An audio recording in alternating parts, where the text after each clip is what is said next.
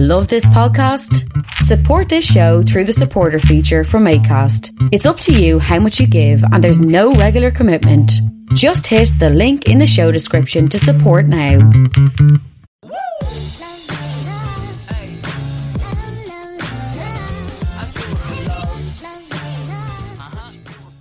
You're very welcome to another episode of the Scaling Your Business podcast.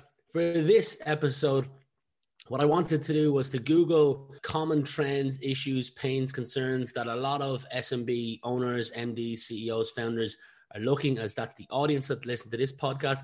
One of the topics that consistently comes up is money management, getting better with your finances. There's no better person than Kel Galvin from Kildare. Kel, also known as Mrs. Smart Money, you're very welcome to the show. Thanks, Reen. It's great to be on here. I've been listening to you for a while now. So when we got chatting, we said we'd come on. I was delighted. Yeah, I'm, I'm delighted to have you. So typical fashion with the show probably won't follow this for this podcast because it's a slightly different topic. It's a topic that has popped up a lot and a lot, a lot. But let's start no different. You grew up in Kildare, if I'm not mistaken. I actually grew up in Wexford. Okay. Yes, no, not everybody would know that. Um, so I would have grown up in Wexford in the sunny southeast up the Yellow Bellies. Just between jigs and reels, I would have um, a lot of my working life would have been based around Dublin and heading up to Dublin. And my husband is from Galway, so. Mm. We decided uh, after several years we'd settle in Kildare because that was my halfway point between Galway and Wexford. So I thought that was fair. He didn't necessarily agree it was quite as fair as how it could have been, but that's what we ended up doing.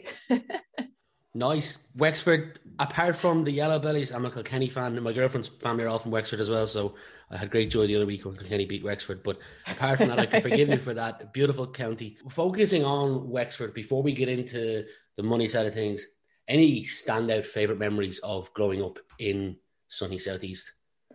Oh, it's called the sunny Southeast for a reason. And I mm. have to admit, we the average temperatures, the daylight, it was absolutely lovely. And and I know people would be generally familiar with strawberries. And so there would be a huge amount of fruit picking, mm. particularly during the summer.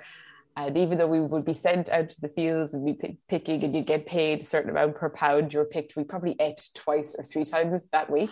so my diet growing up, particularly in the summer, was probably just, it was just pure fresh fruit, pure organic fresh fruit. Was it better than Wexford strawberries? Yeah, absolutely. And that would be one of my big memories of just the sunny days, been out with my friends, earning a bit of money, and just I'm sorry to anybody who, who I would have worked for as a kid, but yeah, we would have eaten the best of fresh fruit. Um, sticking with your early uh, childhood days, impact, influence, who do you think had the biggest impact or influence on you as you were growing up? That's an interesting one because I would have had a, a, what I believe a very typical Irish upbringing. And those four of us in the family. Were dad, both my parents worked, and my mom was a nurse, and my dad worked for himself. So I think uh, with my dad particularly because he was always working for himself, he was always doing something. He always had a project. He always had a plan. He was his mind was always busy, and that was so fascinating from an early age. I know myself, even though I, originally I took the traditional route of going into science and working my way up along that way, I always had in the back of my mind that he worked so many hours and he worked so hard, but he was always very happy in himself because he has autonomy and his freedom. And I mm. think he was a huge inspiration from that perspective because I just saw his work ethic was so strong. He kept things going and he could keep all these plates spinning in the air and it just seemed to work. And I always kind of had in my back of my mind if the opportunity came up for me to do that, absolutely, I would take it with two hands. But then the other side of me was quite fearful of stepping outside that PAYE box because you do initially anyway lose a lot of the securities of the company pension and the sick days and the time off and even just the tax side of things getting that all sorted and set up. And even if you had a bad week in work you still got paid whereas you don't necessarily have that luxury when you're working for yourself. So a mm-hmm. lot of those things would have held me back for a long time. And it, it was in many ways fear. But in saying that when I did step out and my my business evolved into what it is, it was the best, hardest, the best thing I ever did. But I have my dad to thank for a lot of that. Sounds like a great father. Uh, I'm sure. I'm sure both your parents were brilliant. But you touched on fear, and that's probably a lot of things that might hold people back. I'll give you a quick example before we get into you. My my um, My uncle worked a, a very high level corporate job for years. He took a career break for about a year and a half and was contemplating what he wanted to do. He got an offer, a very good offer to come back to a well known corporate company, was about to accept it. And somebody said to him, What's your goal with accepting this corporate job? And he says, I want to get another three, four years experience before I go up by myself. Didn't think he had the confidence to go up by himself. And this particular person said to him, If you accept that corporate job and go back to it, which if you want to, you will get back the all the perks, the company car, the holidays, the commission, the bonuses, all these extra things, the gym membership that come with the job, and you'll find it even harder to leave in two, three years' time. But now you're in the position where you don't have any of them. Now is the best time for you to start that. So I can understand that there's a lot of things that could potentially hold people back, even though they might have the idea or the inspiration to go forward. But we will get to that. I want to start though with you in the corporate world. You spent eight years working at Pfizer as, if I'm not wrong, an account manager, and then three and a half years at GSK as a business development executive. Can you paint a picture of your lifestyle, the corporate version of Kel? What was that like? So we can get an idea of what life you were living before we get to how you managed to save 27 and a half thousand in the year of 2019? Yeah, that's a really good question. So, in total, I spent 16 years in pharma. Uh, the bulk of that would have been uh, on the commercial side. So, yes, I would have had the, as you, as you said, the trappings, the golden handcuffs is what they're often called. That's um, a great um, term. It, it, it is because like and, and you it, it can provide a brilliant lifestyle and it's a very interesting job because you're on the edge of medicine and you have to get it right. You you cannot risk getting it wrong because there's people's lives at stake. Yeah. But then there's so many other things that go along with that, getting a product to market and all that kind of stuff. So the trappings, yes, like I would have had the company car, I had expenses, I had bonus, I had all annual leave, sick leave, really good company pension, lunch allowance, all these lovely things that came with it that were on top of a basic salary. And they made life from a financial perspective I won't say super easy, but it made everything very comfortable and made things very doable. The, the other side to it is that in many ways you earned that because the hours away and the hours at work and the hours commuting and the time and the energy that was involved in in, in providing the results required for the job, which is expected, and I'm very happy was very happy to work that you earned your money. Mm-hmm. So where on one sense you had these brilliant trappings and and trappings. I'm actually going to stop using that word there because it was they, they were great perks to a very good job. Walking away from that is a really hard thing to do, particularly when you have responsibilities. Because the moment in life when you have responsibilities like children and a mortgage and a future, that's when you can find that making choices get harder because when you're younger, maybe when you're still starting out in your career, you can change countries much easier. You can start up, you can try and test things easier. But once you're 16 years into something and you've bedded down and you've committed to rearing a couple of kids and having this mortgage and you, you, you build this 10 year plan and 15 year plan and then the kids get to college to step away and take half of um, of all the income and benefits from the house away overnight. That's a big decision for anybody. I did it in the end, but it took me a long time to make that leap. Kudos to you. It's a leap that not many would make. Many probably think about it. You've got a book, Mindful Money. It's on the screen for anyone watching, anyone listening. I'll leave a link to it below. Uh, there's several bookstores that, that uh, sell it. There's an Irish bookstore called bookmark.ie. I'll leave a link to that if you're in Ireland, if you like to support Irish businesses. But the whole idea of today's podcast is to understand what the concept of money is, what is money, and then the whole concept of paying yourself first so that people can go away with understanding what money is and then the idea because I chose paying yourself first because when I started doing this, and we'll talk about that later on, it was the biggest pivotal moment in my financial management over the last probably decade. But you in as we said 2018 yourself and your husband were working corporate jobs. 2019 you left that. Your husband kept his job so you only had one income coming in and you managed to save 27 and a half thousand in 2019 while maintaining a great quality of life. One of the things i've heard you talk about is the fact that you still went on holiday you just went on holiday a little earlier so you managed to save the money but the experience itself was still just as good while also saving a lot of money so the important part there is maintaining a great quality of life. And for anyone that wants to learn more about that, they can purchase the book Mindful Money. Again, links to them are below. But what is money? Let's start with this. You talk about, and I only learned this from you, so kudos to you, Yap Island. How does Yap Island come up in the story of what money is? Yes, and actually, to mirror what you were saying there, it was when I started to understand money that's when the golden handcuffs that we are calling them are starting to loosen because I started mm. looking at money in a different way. And I think when you can understand what it is and why we have it, then you can start seeing it for what it actually is. And it's yeah. not necessarily this emotional thing that loves us or hates us or runs away from us or stays in our pocket. It's a tool. It's a tool, and it's how you choose to wield that tool decides whether well, whatever your outcome will be. Now, obviously, look, that's why they call you Mrs. Smart Money. That's exactly what you, you you just put things so well.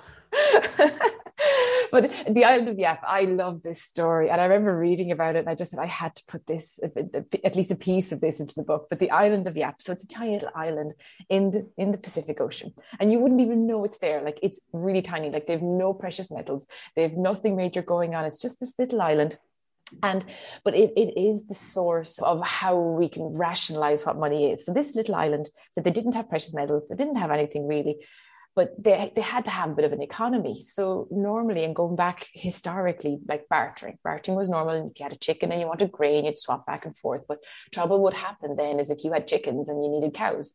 But the farmer who had the cows didn't need chickens and that made things complicated. So you needed something that everybody could agree on that you could trade in lieu of something else. So it just made the beginnings of an economy much easier because you could just have a bartering system, but it was mm. elevated to one common thing. Now, that one common thing for these guys, it was it had to be something that everybody agreed was cool. Everybody agreed was nice and precious to them, and they liked. So they picked these calcite stones called rai stones. And these rai stones, like they're super shiny white. And when they're polished, they're like mirrors in the sun. And everybody loved them. And they thought, this is what we're going to use in lieu of our traditional bartering. And these rai stones, they used them for dowries and for buying grain. And, and it worked really well. But then carrying these stones around wasn't necessarily the easiest thing in the world. And then what if you had to buy something big, like a house mm. or a dowry? So the stones got bigger and some of these stones they would be so big they'd be bigger than cars like to be a couple of thousand metric tons some of these stones and to get more of these stones because obviously it was growing because they had this thing uh, some guys would go off in boats to neighboring islands maybe hundreds of kilometers away and bring back even bigger stones like ones that are twice the size of cars but they weren't practical to lug around so if you had a daughter getting married you couldn't stick this stone in a wheelbarrow it was just too big Mm. So they actually brought it back a step again and made it even more abstract. So these huge big stones would stay in one place wherever they were put when they were brought back in off the boat. And they would just verbally exchange hands to the point where one particularly large stone that was been brought back was dropped off the coast like a couple of kilometers out.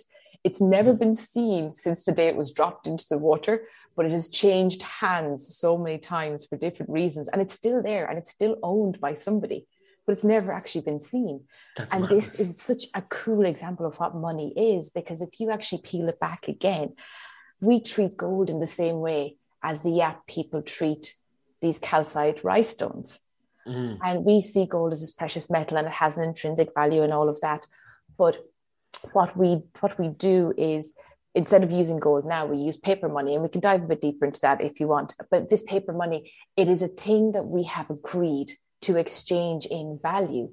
And even though paper money in itself does not have an intrinsic value, we trust that it's handed over. And that's now evolving again into our more digital form. So you go and you buy something off PayPal. And you don't even transfer money then. You trust that the money is transferred and you get whatever it is in the result. So these people from the island of yap they started off what we use now as money but it just shows mm-hmm. how fluid money is. And it is it's what we decided to be as opposed to it being the thing if that makes sense to you. Yeah it's a fantastic story especially the the big rock falling or the big boulder probably falling off page 15 or 16 the coast. I don't think i'll ever end up in yap island but if i do i'll go scuba diving to try and find that. Um, but you've mentioned trust once or twice there and paypal. If i've got if i understand you correctly what you're saying is whether it's a check or paypal or revolut transfer of money from one let's say mobile phone to another mobile phone via paypal is essentially just a promise that transaction can be delivered how important if that's the case then how important is trust in our modern day financial system? Trust is everything. And I know we don't necessarily see it like that, but if you stopped believing that your 20 euro note was worth 20 euro, and then everybody started to believe it and that got pervasive, but there's no actual intrinsic value in a 20 euro note. It's what's printed mm-hmm. on it, it's what we say it is. So if that trust is broken, then you're in a bit of a pickle. And I suppose to, to, step that back a bit and put it in context for people, I'm going to mention gold and the role yeah. of gold in money. So, like with the rai stones, we treated gold in a similar way. But gold, like a big stone, it's difficult to carry around in large quantities. So it was decided that what if we had these paper notes that were worth certain amounts of gold? Or you could trans you could say, well, look, this this I don't know, say a hundred dollar bill is worth this amount of gold. Yeah. And they said, okay, we can work with that. But trust wasn't there yet because people weren't used to this paper money. So they said, okay, look, we're going to back this money with gold. So when the gold standard came in first, every bank who issued notes had to have the exact amount of gold in their bank so that at any stage, if everybody came in with all the notes they'd issued, they could pay it out. And that's what being backed by a, the gold standard is to be backed by gold. So you mm. could at any stage. And that helped people relax. It helped people realize, ah, okay, I had this piece of paper. It's weird having a piece of paper, but I know I can walk into the bank because this piece of paper is at a fixed price against this amount of gold, and that will not change. And that puts people's minds at rest. They get used to print, they get used to the notes, and that meant that more notes could be printed. So paper became more common currency, but always backed by gold. And that worked fine until the Bretton Woods Agreement. The Bretton Woods Agreement happened in 1944. And basically, mm-hmm. the really short version of that, it's a brilliant story if anybody wants to read it.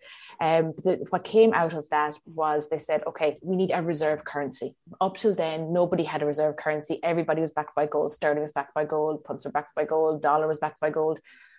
But once they brought in the reserve currency, it, it at the time, uh, the US had two thirds of, of the world's gold supply. So they actually became, in a convoluted way, the reserve currency of the world. And that still remains today. Mm-hmm.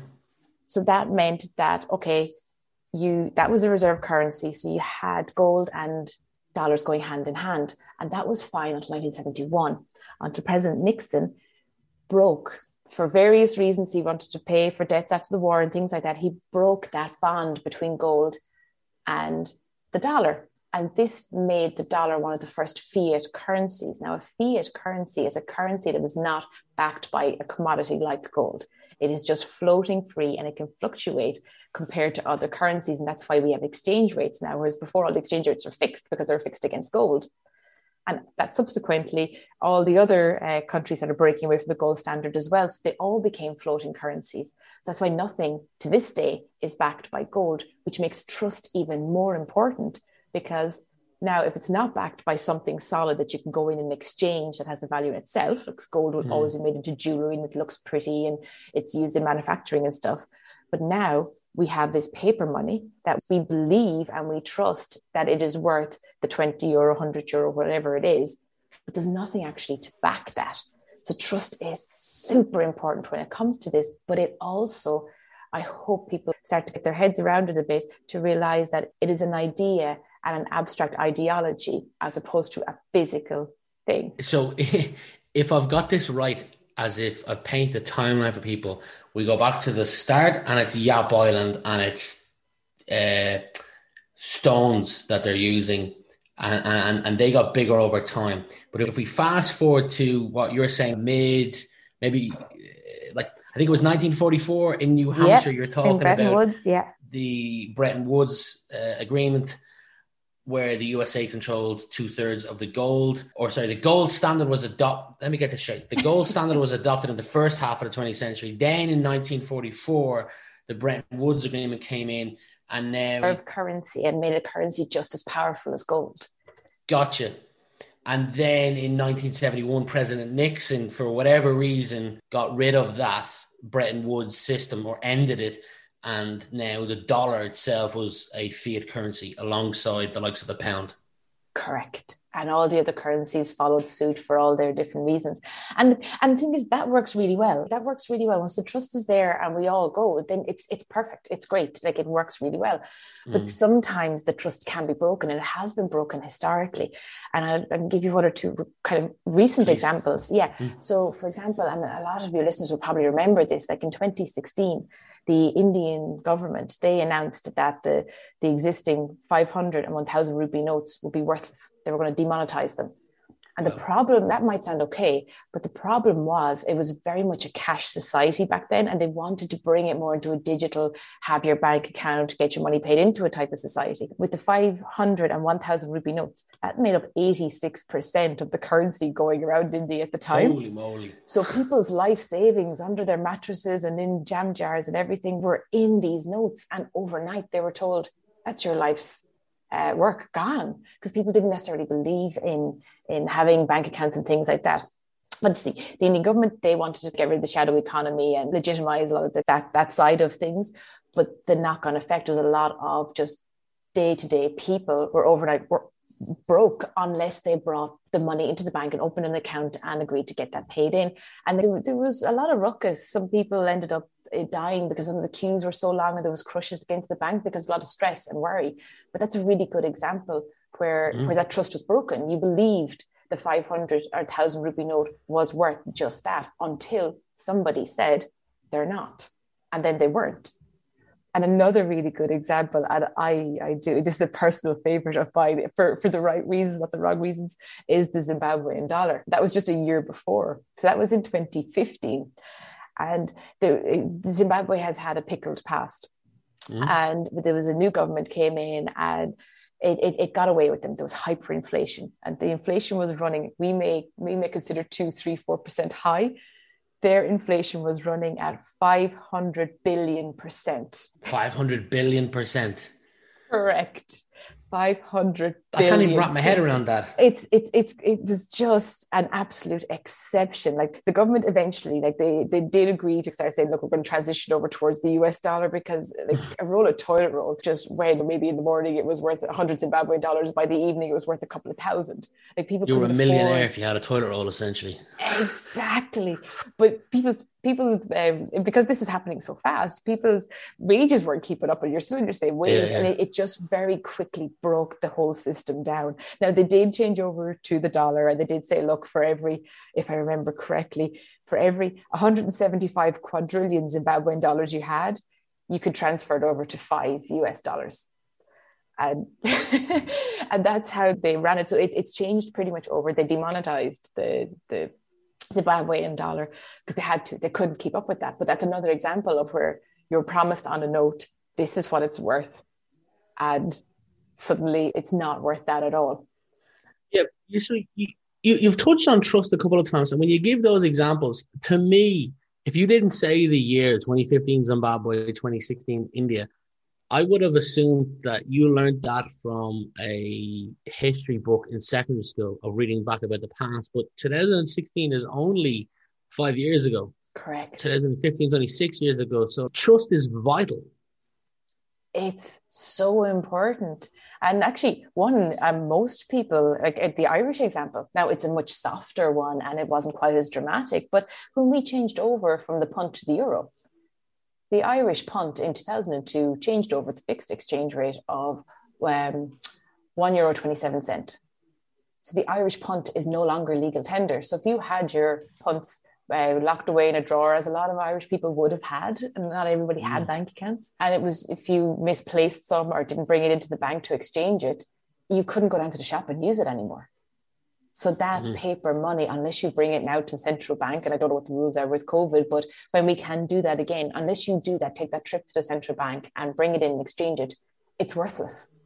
Yeah. And that's something in our own economy in pretty much bang on 20 years ago. So these are like these are going to be in the history books for our great grandkids. It's, it's modern times for us. Um, it, it, it absolutely is. And money changes so fast as well. Like even just the value of a house 20, 30 years ago to the value of a house now, they just bring that up along. Money changes all the time. And you have to be, and this is not a negative term for money. It's once you understand it for the tool that it is, then you can go, ah, much more practically take the emotion out of it and start thinking, how can you actually use it practically to build your life the way you need it to go? So it's, yeah. When you view it as a tool yeah, to enhance your lifestyle rather than getting caught as a I think you said this line as a middle person in the great cash flow of life. correct. Your life becomes uh, less stressful. So probably a good time to move on to the second uh, thing I wanted to touch on today, which is the concept of paying yourself first. Um, happy to end with a story of how this has dramatically changed the way my relationship is with money, but I'd like you for our listeners to explain the concept of what paying yourself first is and why it's so powerful. Yeah, pay yourself first is it was a game changer for me. And it was Mm. actually like I, I'm big into having good habits and things like that. But paying yourself first was one of the hardest ones for me to get my head around. And I think that's because of maybe the way we're brought up, maybe our economy, I don't know. But we traditionally think of the money comes in, did my hard day's work, uh, I'll pay all my bills, I'll do what I need to do, and then I'll save because the other things take priority. What pay yourself actually is making sure that this money that you've worked so hard for, this money that you have trained yourself for, educated yourself for, gotten up early in the morning, for worked late in the evenings, for gone through the commute, for all these things that bring you away from your loved ones and doing the things that you want to really do. And even Mm. if you love your job, you I doubt if you'd be doing it if you didn't get paid. Most of us wouldn't anyway. I don't want to exclude anybody, but you work really hard for that and you provide a service to your company. Your company is more than happy to pay you because you have this brilliant set of skills. So their thank you to you is this monthly payment, weekly payment, whatever it is. So they pay you that money. And that is the money that you have. And quite often it's the only income you have to feed yourself, go on holiday, buy the house, pay for the car, sort out the kids, and save. For every single thing you want to do in life, it's a handbag to holiday to whatever pension comes from this one piece of money. And if you don't use that one piece of money properly, well, then you, you have nothing else to lean on. So where Mm. pay yourself comes in first, it's first and foremost, you have to make paying yourself first the first bill every month over and above everything else. Because if you go through a month where you've worked really hard, you get paid, you feel like you're rich for a whole of 10 minutes, and then everybody else gets paid except you, the milkman gets paid, the shop gets paid, the bills get paid, the loans get paid, the overdraft gets paid, and you rock up to the end with nothing left in your account, you essentially worked for free for that month. Yeah, it's a good way of putting it. And in in the book, you talk about how anyone who might be saying, "I can't, I can't pay myself at the end of the month."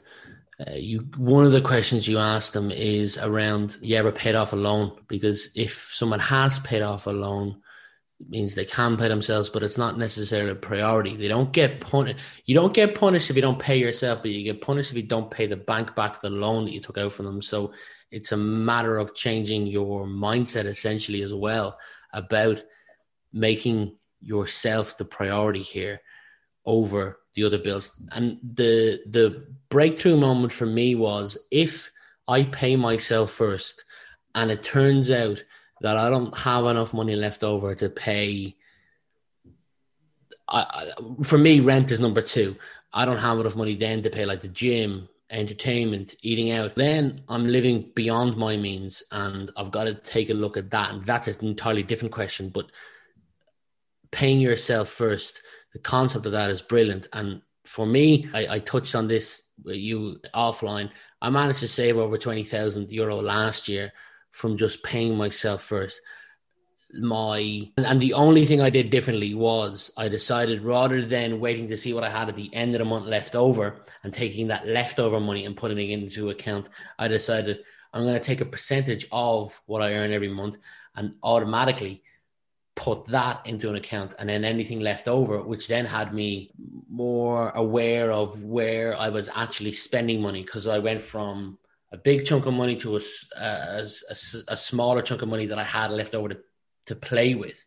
Yeah. So you actually become better. One of the advantages that I like to talk about, because there's several different advantages, is your spending habits, or you probably the best way to put it is you develop really good spending habits because you are aware of where your money is going to rather than I'll see what's left at the end of the month. And if there is anything left, I'll put it into a, a, an account. So some of the advantages that you list in the book for paying yourself first are developing good money habits. You're prepared for whatever life throws at you. You're a wealth builder. It's empowering. You want to talk on one or two of them and talk about how uh, it impacted you. Yeah, absolutely. And you hit on a couple of interesting things. And I'm actually going to start off with one of the benefits of paying yourself first hmm. is mm. you mentioned, and I, I'm a big believer if anybody's paid off a loan and you've paid it off on time all the time, you prioritize that loan to pay it off. And all you have to do, and I'm making this a little bit easier, but once you get into it, is prioritize yourself. That's what you do. If you don't just if you don't pay your loan, you will get punished. You'll get punished quite soon because they don't like getting paid if they're not paid regularly. But if you don't pay yourself first, you're actually punishing future you because inevitably something is going to go left field. Like what caused you to take that loan in the first place? If you don't pay yourself first, then you're going to be vulnerable to taking out more loans or leaning into the overdraft or leaning on the credit card as opposed to having a nice cushion of protection there to stop you getting more into debt. Because as soon as you take out debt, not only are you um, vulnerable to owing money to somebody else, but you're paying more because you're paying interest and setup fees and standard fees and late fees and termination fees. So it's going to get very expensive very quickly for whatever that purchase was. But if you had the money there in the first place, and that's where developing good money habits comes in and preparing you for whatever life throws at you. Because none of us, not one of us has an easy life. Nobody just rocks into adulthood and swans the whole way through it. Things break, things don't work out, relationships don't work out, work jobs don't work out, holidays don't work out. There's a leak in the roof. Like we're forever being bombarded with what we, we call unexpected expenses but mm. really they're so regular they actually should be expected. You might know specifically what it is, but it's going to happen. And I, I, I, use this analogy quite a lot, and I think it's suitable for Ireland. And that is, a, it's I call a rainy day fund. It's part of the paying yourself first thing, but the rainy day fund, it's always going to rain in Ireland. You don't know when it's going to rain, you don't know how That's heavy true. it's going to be, or how long it's going to last, but it's going to rain. So have a raincoat and then you can just continue on with your life. And that's what paying yourself first helps you to do. It protects you from that. But also the good money habits. And exactly like what you were saying there, you pay yourself first. And when you're starting off, it doesn't have to be much. Like even if it's 20 euro for the first month, there's a way to loosen up 20 euro out of your life to put into a savings account and just do that.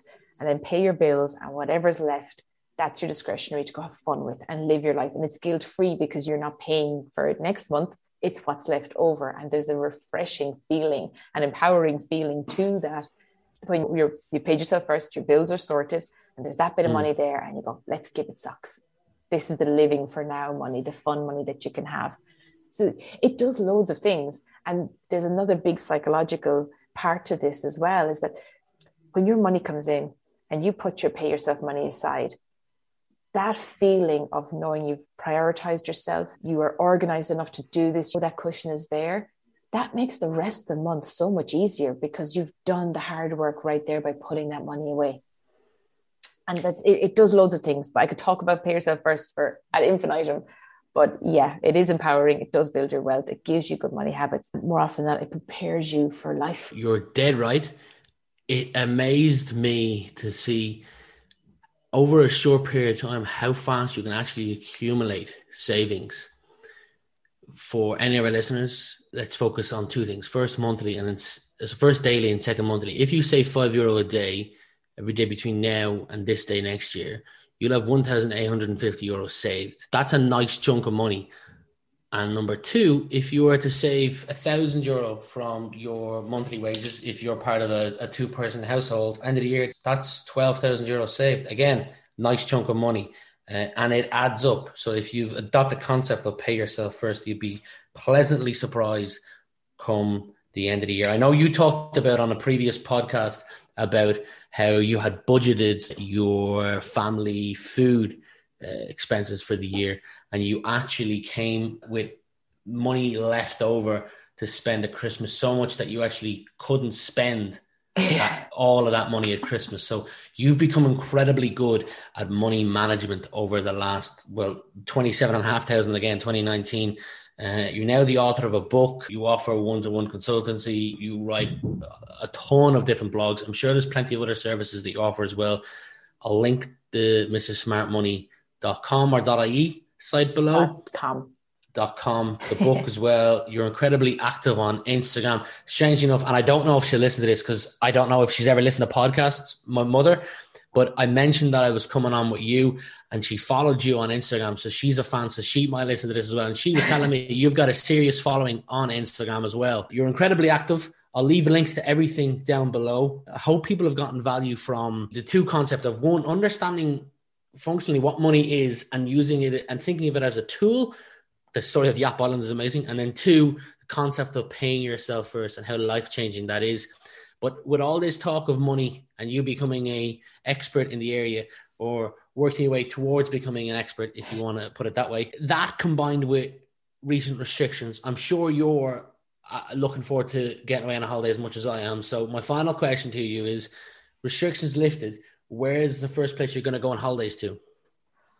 Oh, I am really looking forward to heading to Europe. I've okay. normally most of our holidays are, are and anybody who's been following we know staycations in Ireland. Like every year we would have always mm-hmm. had staycation. I love holiday in Ireland, and it's been, it's been a few years since I've been to Europe now, and I just love the buzz and the history and everything that's in around Europe. And I'll be honest, the extra little bit of heat doesn't go astray either. Absolutely. Absolutely. Look, I hope over the next couple of months you do get the chance to get out to Europe, wherever that is, and continue to enjoy staycations at home. But for me, I've thoroughly enjoyed spending the last 35, 40 minutes chatting to you. Hope our listeners have got some value. Again, I'll link all those links below to your book, to your website, to your social channels. But Kel, thank you for being my guest today. It's great to be on, and Thank you.